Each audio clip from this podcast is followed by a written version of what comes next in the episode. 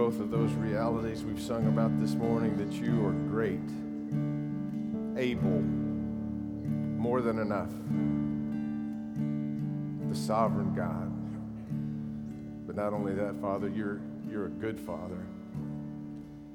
Every one of us is on your heart and on your mind. Help us to trust your greatness and your goodness, Lord Jesus. Remind us of that each time we worship and set us free from the anxieties that could plague us because we've forgotten. We pray this morning, Father, you'd help us to remember that great truth in such a deep way that it sets us free from all anxieties. In Jesus' name we pray. Amen. Amen.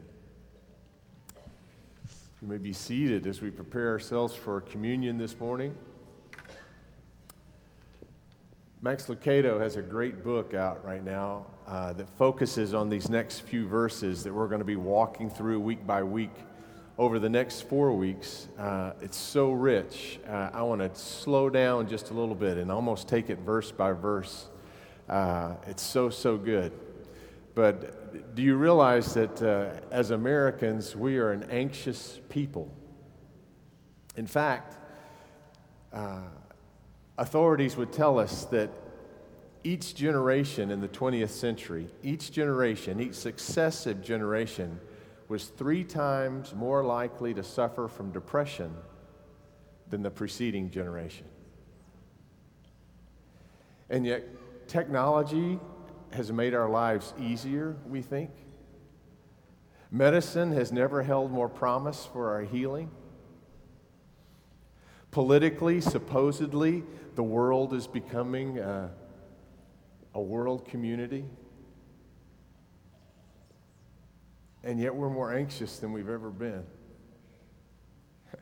Lucado tells this great story of, of his dad. His dad was this enthusiastic camper, and he loved camping equipment almost as he loved, much as he loved taking the, the uh, uh, family camping. And they had this big event planned where eight others of the family, eight other family units were going to all meet up in Estes Park and have this huge kind of family reunion camp out. And so he had gone to uh, the sur- surplus store and gotten a tent that became part of Lucado family lore. It, it was huge. It was so big and so tough that you could set it up over a picnic table and still have room for a dozen cots inside. It was, it was mammoth. And if you're thinking of a tent like, you know, they often make out of those little extendable aluminum poles and pulls and the mosquito netting, the wrong idea. Thick canvas, huge poles, cast iron, the size, the width of, of a man's forearm. Huge, holding up this tent. And as they would have it, wow, I'm echoing. Uh, just imagine you're in a big tent and it's echoing, okay? We'll, all, it'll all be part of the effect. I didn't realize what they were doing back there. That's what's going on. So, so you're in this huge tent with these huge poles, and, and you're in Estes Park, and the other family has their eight tents set up around you, and all of a sudden the skies open up, and this is a howler the trees, the aspens are bending, and some of them are snapping. And all of a sudden, everyone runs to their uh, uh, different tents. And then, about five minutes later, everybody comes running back to the tent that they knew would make it through the storm. Right? All those little other aluminum extension tents all of a sudden didn't seem like a safe place to be anymore. And the whole family had their reunion that night inside that huge, huge tent. Two poles. God's sovereignty, God's goodness. A God who is able and a God who is willing. A God who is all powerful and a God who fully loves you. That'll hold through any storm. And it's what our hearts long for, isn't it? Remember when the, when the leper came to Jesus? And he, he had probably seen Jesus from afar, and he, he rushes up to Jesus and he says, Lord Jesus, I know that if you're willing, you can heal me. He had a tent with one pole. Lord, I know you're able. I know you're almighty. I know you're the God that is God, right? If you're willing. And do you remember what comes after that? It says in the next verse that Jesus was first of all moved with compassion. His disciples saw it, the leper had to see it. He was moved with compassion, if you will. And he moves towards him. Everyone else moved away from lepers. He moved towards him and he touches him. And after he had showed him he was willing, after he touched his unhealed, cruddy, falling apart face, after he had shown him that he was willing, then he said it I'm willing, be cleansed. And only after he had shown it and after he had said it, the healing came immediately.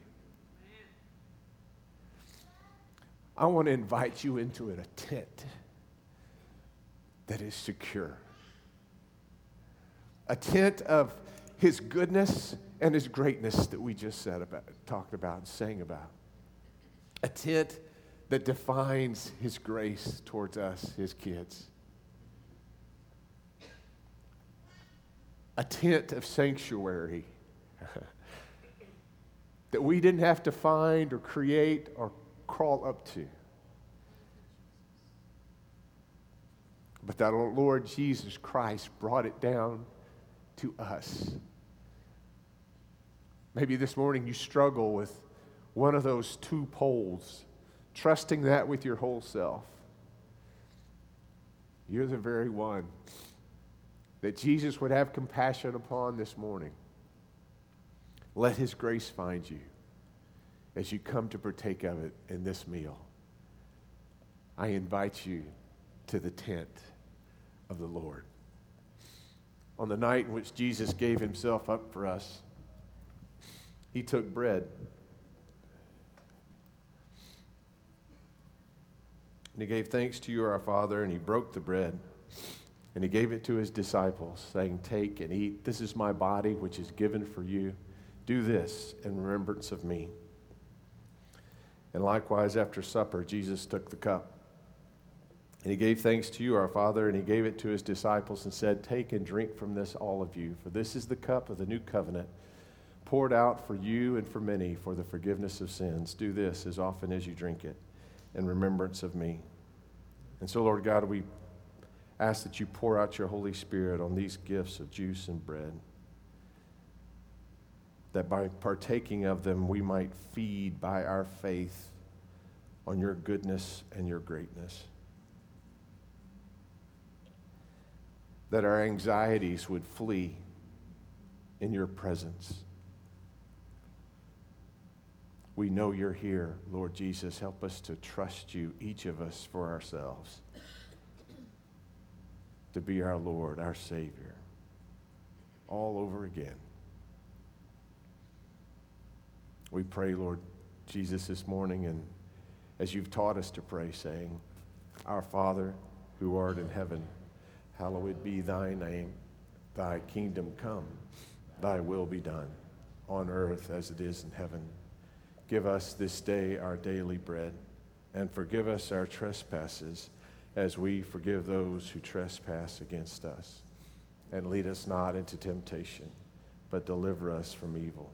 For thine is the kingdom and the power and the glory forever. Amen. We invite you to the table of his grace.